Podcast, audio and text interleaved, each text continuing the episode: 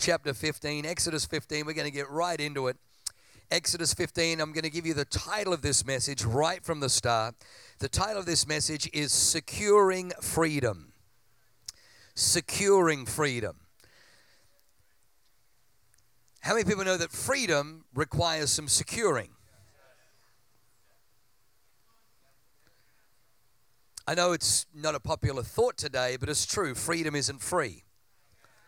Freedom isn't free. And you'll find that freedom and security go hand in hand. What isn't secure quite often doesn't remain free. There's, there's a lot of haters that, that don't like America. And if, if you talk to them, if you listen to them, you'll find that their rhetoric is that America is a big bully. She sticks her nose in where, you know, she's not wanted and, you know, she's a superpower and whatever. But you need to understand that the facts are that America is unlike any other nation in human history that was a superpower or at least had a military advantage over other nations that did not use it for her own gain. That did not use it to oppress, to suppress, to enslave, to dominate, to colonize. In fact, America does the exact opposite. She uses her military prowess, her military strength, rather to go and set other nations free from dictators, tyrannical leaders, and all kinds of radical regimes. And she continually, continuously sheds her blood. She sheds her blood in nations all over the world to bring the liberty and the freedom that we have here to those places. But what I've discovered is that freedom is not free. So, in case I haven't said thank you today to uh, all those who serve in our armed services, those who have husbands, wives, sons, daughters, mothers, fathers who serve, uh, those who are just related to people that serve, thank you. Thank you on behalf of C3 Church for all that you do. Thank you, thank you, thank you. Now, now I know that you know, uh, you know. Apparently, apparently, pastors are not meant to get political. pastors are not meant to get political. But I just thought it doesn't stop the political people from interfering with God, church, faith, prayer, prayer in schools, Ten Commandments in halls, crosses on the sides of roads, nativity scenes on the corner. It doesn't stop the politic people from invading religion. So why should I just kind of back down? And um, I'm backing down. You know, you, you want to talk? Let's talk.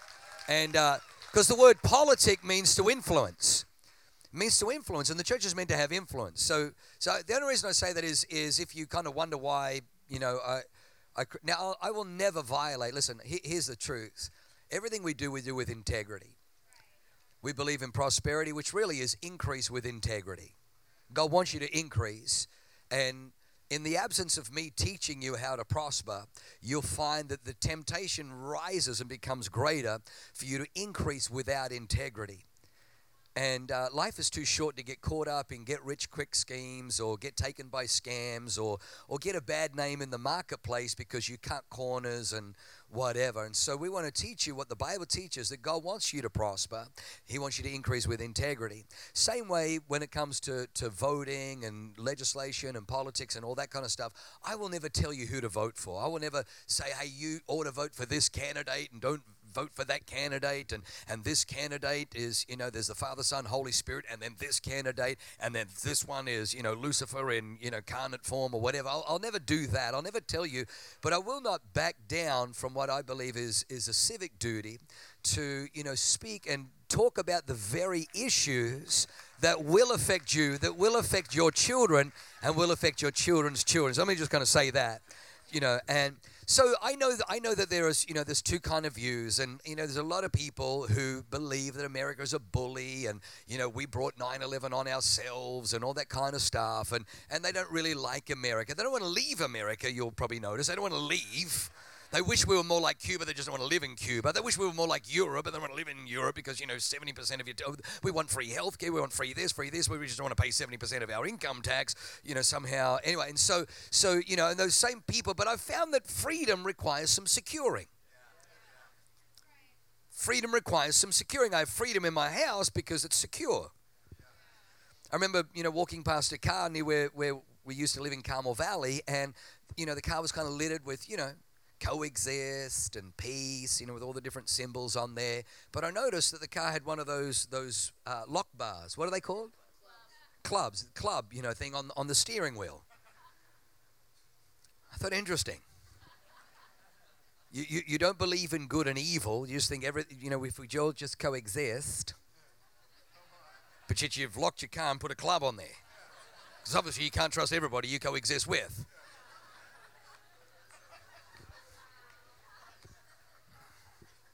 Anyway, and so so the title of my message is Securing Freedom. So come with me to Exodus chapter 15.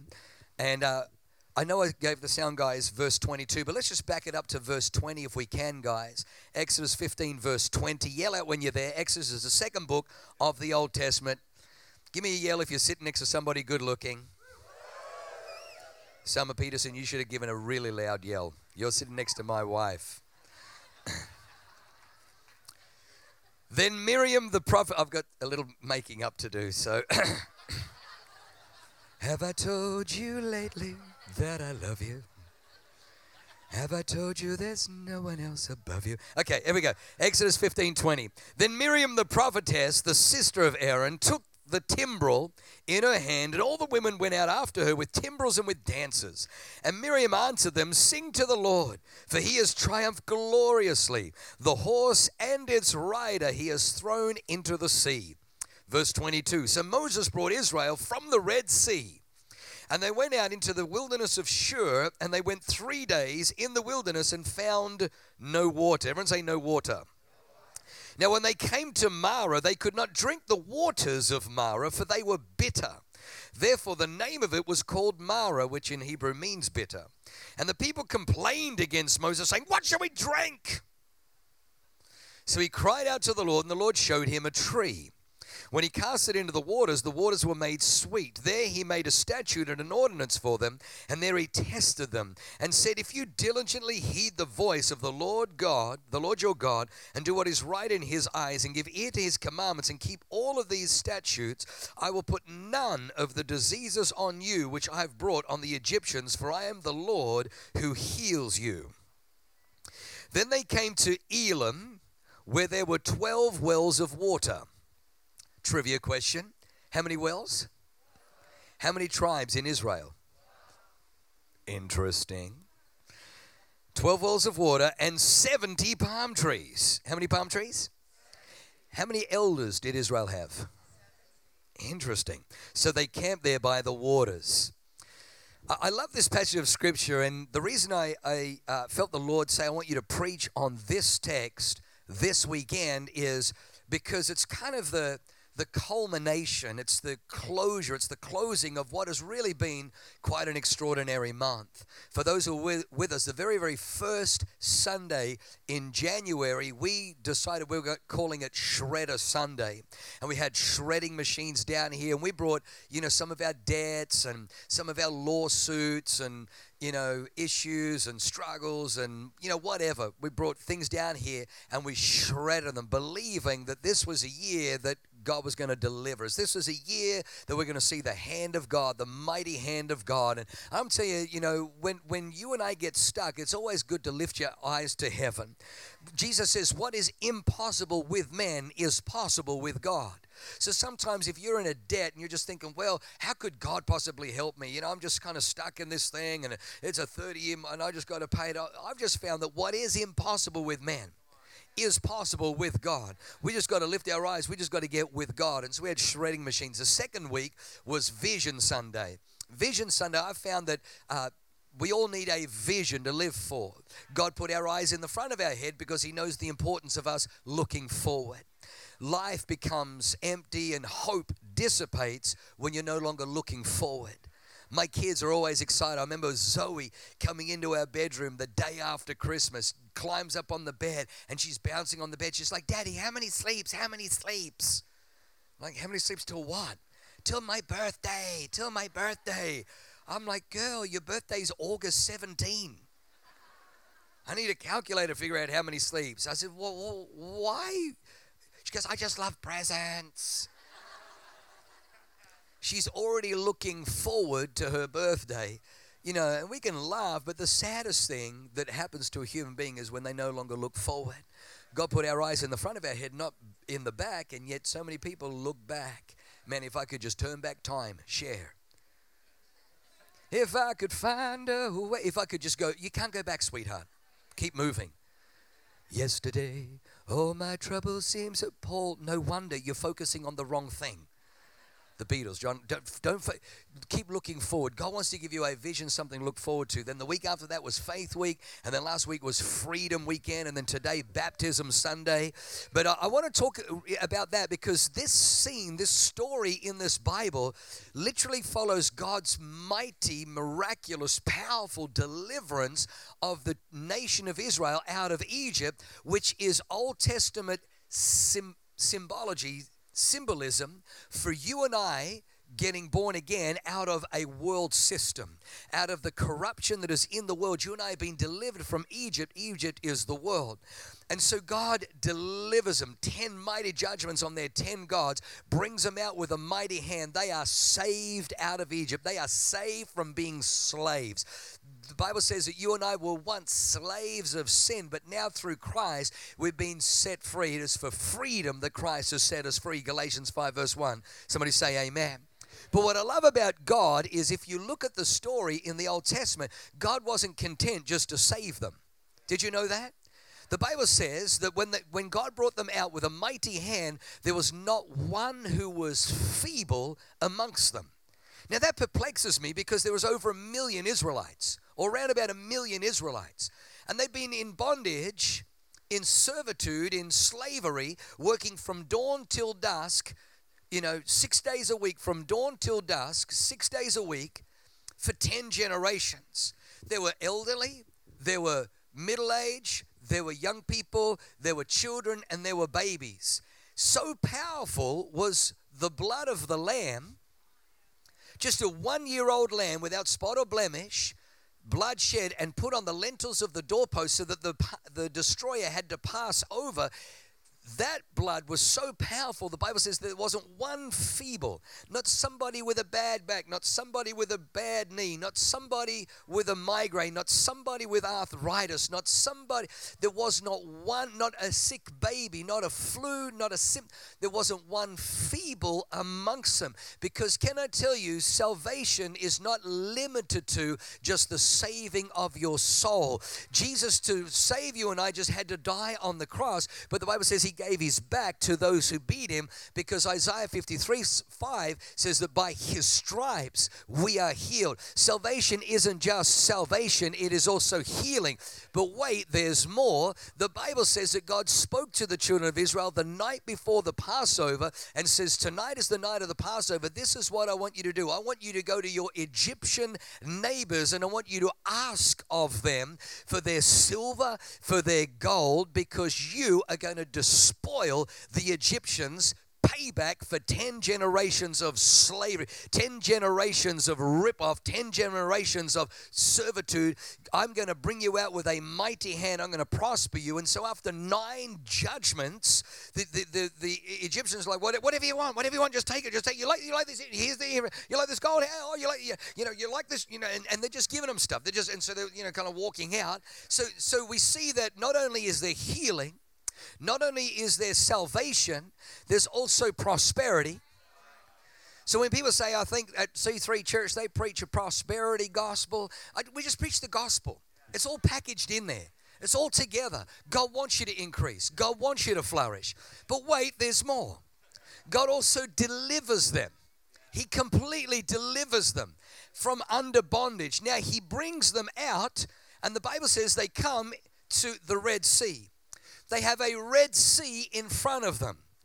And the Bible says that Pharaoh said, What have I done?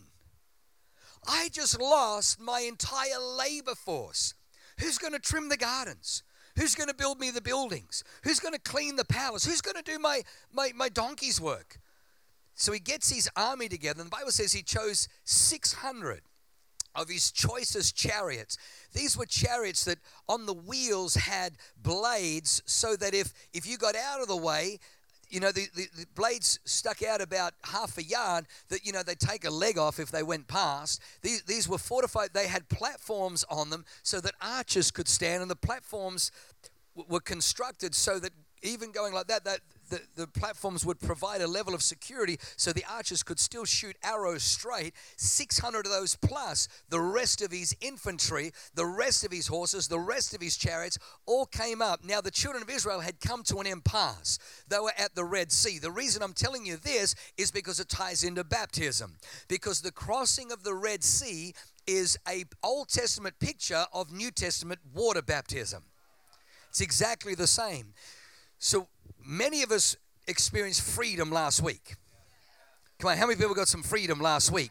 But you will find that no sooner did you get free that the very things that was that were broken off your life, the very things that were evicted, the very things that were sent out, the very things that would that you were delivered from would have this week made its biggest quest to come back to try and get back in, to try and pull you back to Egypt, to try and get a hold over you again, to try and rule over you again, to try and lord over you again. And so the children of Israel come to the waters of the Red Sea. Now, they have not learned to swim because they didn't have any time to learn swimming. They were slaves. So none of them, they couldn't just swim across. There were no boats, so they couldn't paddle across. They were stuck while they're there at this impasse, the ground begins to shake. You've heard me preach it. A dust cloud forms in the background, and they see the entire might of the Egyptian army.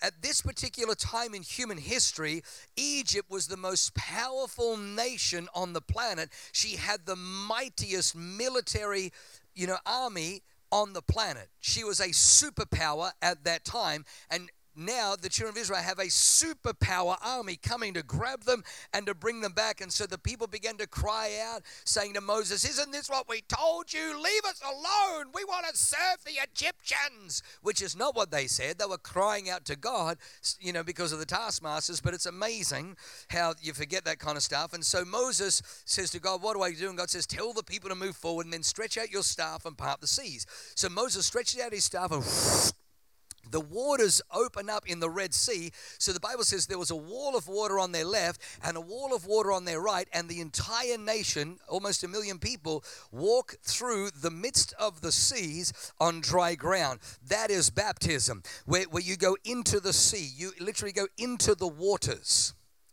But watch this when Pharaoh arrives and sees them going through the waters and sees the, the walls of water standing up, he commands his officers to go in after them. So they ride down into the sea after them. But the Bible says the Lord worked against them, taking the wheels off and them getting bogged down and getting stuck. And, and then they realize the Lord is fighting for the Israelites. But it was too late. When the last little Israelite stepped out onto the bank on the other side, God said to Moses, Now stretch out your staff and bring the waters on top. And so when he stretched out his staff, the waters came in and closed on top of the Egyptian army, and the entire was drowned. Pharaoh, because of his arrogance, that he dare strike against God's people, that he dare raise his hand against the Lord's anointed, with his might. He thought arrogantly his might could undo what God had done.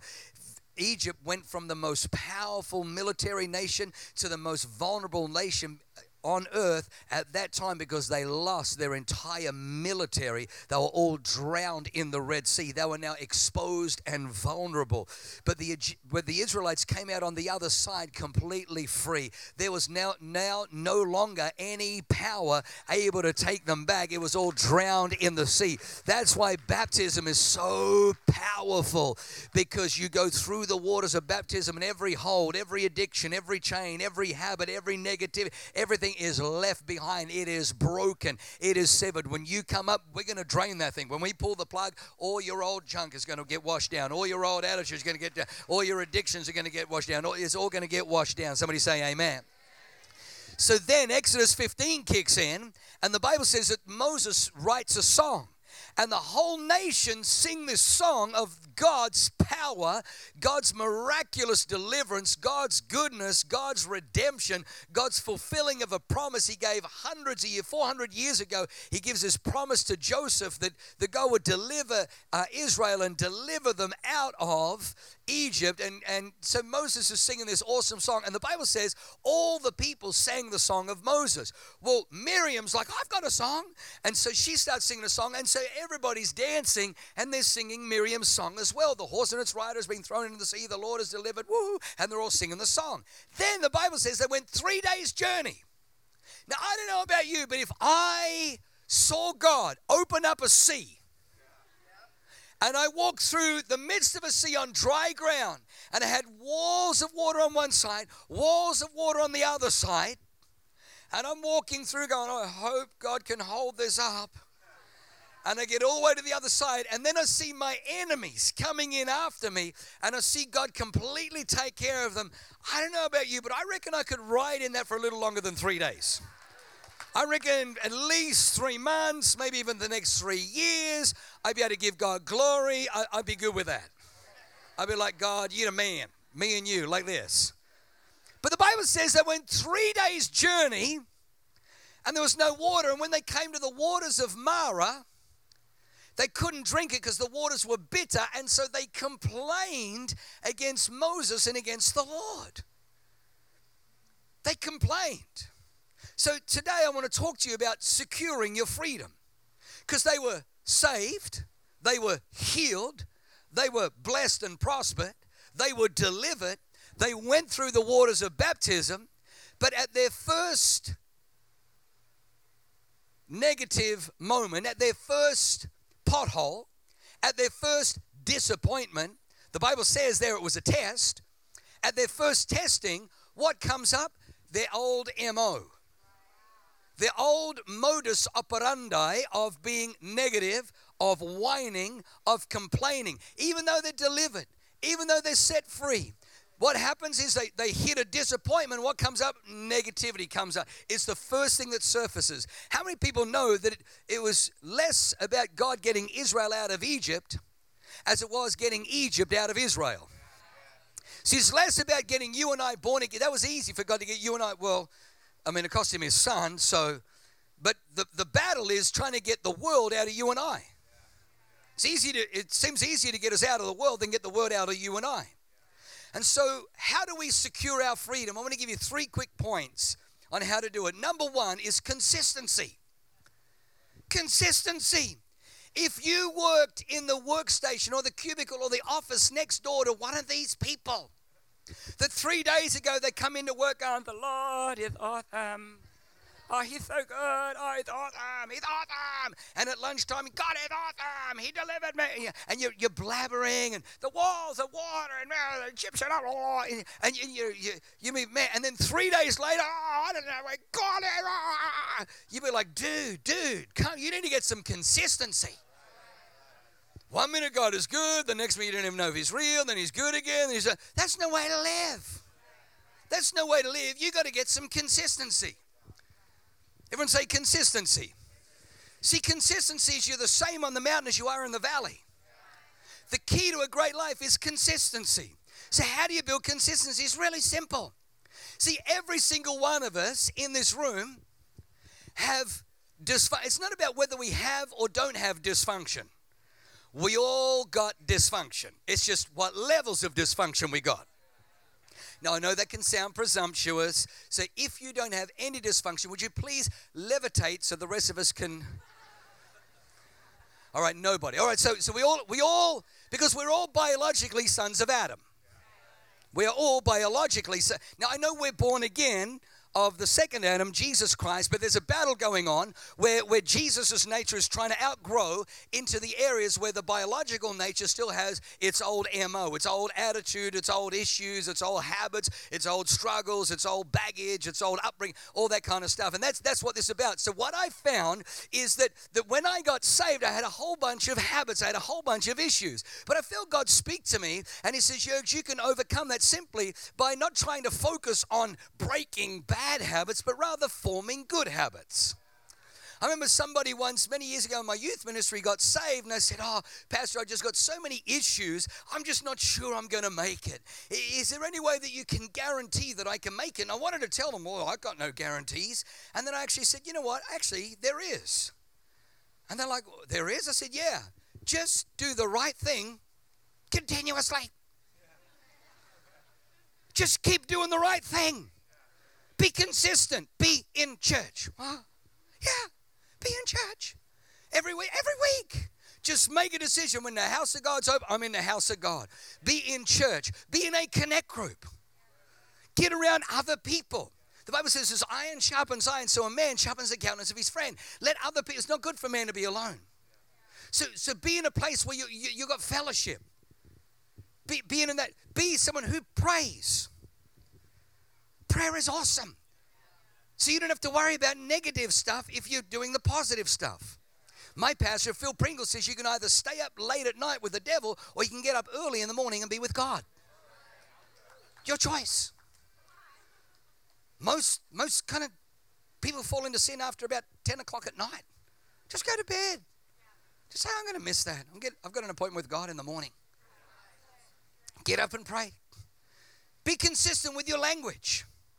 The Bible says we enter his gates with thanksgiving and his courts with praise. So I've made a decision out of my mouth will come thanksgiving, and out of my mouth will come praise. These guys were thankful, praising, but three days later, they would revert back into their old modus operandi of whining and complaining. Don't live like that. Elijah comes to the children of Israel and says, How long will you falter between two opinions? If the Lord is God, serve him. But if Baal, serve him. But you're over here with the Lord one day, and then you're with Baal another day, and with the Lord one day, and Baal another day. Just make a decision. If God is God, go all out. If Baal is God, go. But quit living in the middle. God says, I wish you were either hot or cold you know, but you're lukewarm, so I'm going to spew out of my mouth. Lukewarm is when you mix hot and cold. God wants you either be hot or just just make a stand somewhere. He's saying get consistent. Can I just encourage you build some consistency. Build consistency with your mouth. Build consistency with your life. They say the secret of success is success in the secret. The secret of success is success in the secret. If you want success to become a habit, Start building the habits of success. It's this no rocket science. This is really simple. If you just keep doing the right thing, the right thing will become a habit. I feel like I've missed something in the morning if I haven't prayed. It's not because I, you know, walk on water or levitate. It's just I've done it for so long that something's missing if I haven't prayed, if I haven't read the word, if I haven't connected with God, because it's a habit. The Bible says Jesus often withdrew into the wilderness and the lonely places. The Bible says, and Jesus went into the synagogue as was his habit. So this is the Son of God who is God in a human body. If anybody didn't need to go to church, it was him. And the Bible says, and yet Jesus went to the synagogue on the Sabbath day, as was his habit. It was his habit. Why was he so successful? Because of his habits. Build consistency. Just keep doing the right thing. But you don't understand, Pastor. I slip back. You're going to slip back. You're going to trip up. You're going to have some stumbles. You're going to skin your knee. Just get up again and just keep going. And you'll find you'll build positive habits that'll overcome the negative ones. Somebody say amen. Number two. So, number one, consistency. Number two, have a song of your own. Have a song of your own. The Bible says they sang the song of Moses, they sang the song of Miriam. Don't just let it be C3 song. Don't just let it be Hillsong song. Let it be your song. Because have a look at Exodus 15, verse 2. Exodus 15, verse 2 says, The Lord is my strength and song. The Lord is my strength and song. So let me just tell you this your strength is connected to or related to your song. You didn't hear me, so I need to say it again. Your strength is found in your song. Your song determines your strength. Moses says, The Lord is my strength and song. There are a lot of songs, not all uh, about the Lord. If your song is "I like big bussin," I cannot lie," you others can't deny. When a girl walks in, if that's your song, ain't gonna be no strength coming your way.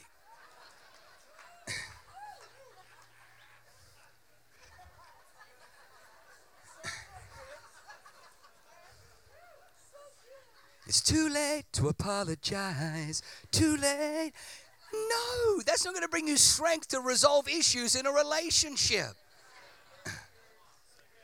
If your song is, Make me your Aphrodite, make me your one and only, but don't make me your enemy, your enemy, your enemy. So you want to play with magic? Boy, you better know what you're falling for. Baby, do you dare to do this? Cause I'm coming at you like a dark horse. Are you ready for, ready for a perfect storm, perfect storm? Cause once your mind, once your mind, there's no going back. You gotta get a different song, Katy Perry. Let your song, let your song be Our God Reigns. Let your song be Our God is an awesome God who reigns in heaven above in wisdom, power, and love. Our God is an awesome. Let your song be one of the Lord because the song of the Lord will become your strength and it'll become your strength in the heat of the battle. It'll become your strength when you're falling down. It'll become your strength when the enemy tries to take you. It'll become your strength to bring consistency into your life your strength and your song are connected. In fact, the name Judah, literally the house of Judah, where the Messiah came from, was literally means praise. Now, songs are powerful. Don't ever discount them. Songs are powerful because what you sing about, you bring about. In Isaiah 54, God says, Sing, O barren, and you who have not borne, for more are the children of the desolate woman than her who is with husband. Here is a woman who is barren, unable to produce, and God says, Sweetheart, before I can change what's in your womb, I got to change what's in your mouth. Most of us, you know, I, don't know if you've ever experienced this, but, you know, before I dated Pastor Leanne, when I went through a breakup, turn on the radio. oh my God. You know, Elton John, sad songs say so much. La la la la ah, la la la. Sad song. He's like, that's a song. Who can mend a broken heart? Oh, yeah, no one can. No one understands. Words don't come easy to me. They don't come easy. They don't come easy. And, you, and, you just, and, you, and it's like you, you turn around and you listen to all these negative. They're not helping you. You don't need those songs. You need to change the station. No, no. You need to get the station that's going to sing the song of the Lord. Change the station on your heart. Change the soundtrack. Get a song that is of the Lord because it'll put strength on the inside of you. Oh, you don't believe me because what you sing about, you bring about. You picked a fine time to. No, stop it. So David was a worshiper before he was a warrior. David was a worshiper. He wrote most of the Psalms. The Bible says he played the harp and wrote songs and poetry. Most of our Psalms are the Psalms or the songs of David. It's interesting because Israel had an army, but no one wanted to fight Goliath. And if you read in 1 Samuel 17, they all describe the size and the might and the valor of Goliath. And a champion went out from Gath, whose height was six cubits and a span, nine foot nine. He had a bronze helmet upon his head, a coat of mail upon his chest, bronze armor on his legs, thighs, and feet. In his hand was a spear, in his back there was a sword, and a shield bearer went before him. And, and, and all, all, it does is describes the giant because their focus was, but David, David wasn't kind of making the giant the problem, the issue, the negative doctor's report, the, the repossession, the house in foreclosure. He wasn't making that his focus. David was over here worshiping the Lord. Because the Bible says when you and I worship the Lord, what we're doing is we're magnifying the Lord. It's not that God is little and needs to be made bigger. When you magnify something, I don't change the thing I'm magnifying, I just change my perception of it. You didn't hear me. I says, when I magnify an ant, I'm not changing the ant. I'm just changing my perception. Wow, look at him. He looks a little guy. And I see things. When you put things under a microscope, you magnify and you see things you've never seen before. When you worship, you are magnifying the Lord and you begin to see his grandeur. You begin to see his magnificence. You begin to see his benevolence. You begin to see his might. You begin to see his strength. You begin to see his power. You begin to see his mercy. You begin to see that his hand is upon you. David, because he was worshiping, saw the brilliance of Almighty God, saw the magnificence. So when he walks into the battlefield and everyone's, ooh, Goliath, he walks out and says, Who is this pipsqueak? Who is this insignificant? He probably said in a Russian accent. Who is this insignificant insect that he tried to defy the armies of living God? Здравствуйте. Добро пожаловать. Today I will take his head. Я покрашу тебе на мелкие кусочки. It's a little bit naughty, but anyway, I went there. And so, so, so David doesn't see Goliath as the big guy because he's been worshiping. He sees God. He sees all things are possible with God. You want to get strength? Change your song. Get a song. See, the Bible says they all came to Moses. When the waters were bitter, they come to Mo- why why why Moses?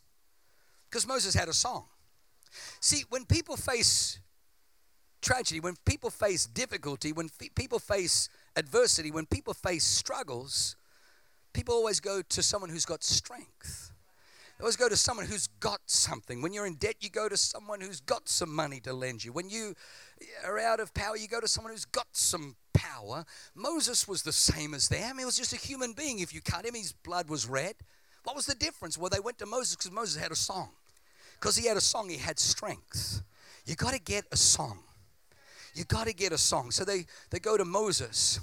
And point number three Moses prays, and the Lord showed him a picture of a tree showed him a picture of a tree. Now, this is about 2,000 years before Jesus.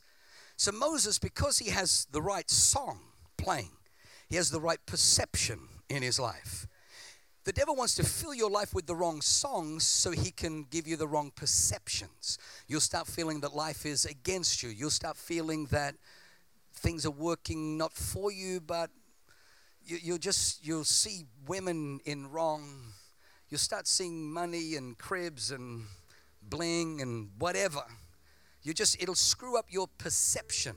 But you get the right song, you get the right perception. And Moses, when he sees, sees a tree, because I'm not sure whether you realize it, but everything was lost in a garden at a tree. But God uses a tree to redeem everything. The cross.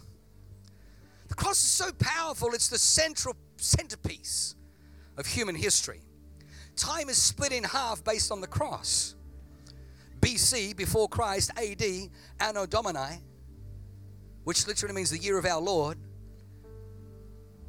It's based on the cross. The Bible says in Galatians 3:13 that Jesus became a curse to redeem those from under the curse. As it is written, cursed is any man that hangeth on a tree. Jesus hung on the cross to redeem mankind. And so Moses, 2,000 years earlier, this bitter stream, bitter waters flowing. You can't drink it. And God just shows him the cross. He just shows him a tree. So Moses goes and takes the tree and he throws it into, into the bitter rivers. And immediately the waters are made sweet. The bitter rivers don't overcome the tree, the wood. They don't change the nature of the wood, but rather the wood completely transforms the ecological structure of the water so that the water goes from bitter to sweet. Can I just tell you, if you build a life of consistency, if you build a life where you get not just sing church songs, but make them your song, this is my song. When you make them your song, you find yourself seeing the cross, and you'll be able to put the cross into the bitterness of your disappointment. You'll be able to put the cross in the bitterness of that abuse that you suffered. You'll be able to take the cross and you put it in the bitterness of that rejection. You put it into the bitterness of that failure. You put it into the bitterness of that hurt, that letdown. You'll be able to take the cross and put it into the bitterness of, of what it was to lose my home in 2014, the bitterness of what it was to lose a child, to, to miscarry, to, to, to try and fall pre- pregnant again, only to be disappointed again. You'll take the cross, and the cross will take what is bitter and transform it into something sweet that you'll be able to drink from, knowing that God has provision just around the corner. There are 12 wells and there are 70 palm trees, but you got to see the cross. You got to see the cross. I found that if I'm consistent, everyone say consistent. I found that if I just sing the right song, if I can just, if I sing the song of the Lord, if I make it my song, it helps me to see the cross. And if I apply the cross, it turns bitter things. Romans 8 28, God makes all things work together for good for those who love God and are called according to your purpose. Securing freedom, it's no harder than that. Consistency, get a song of your own, see the cross, see the truth.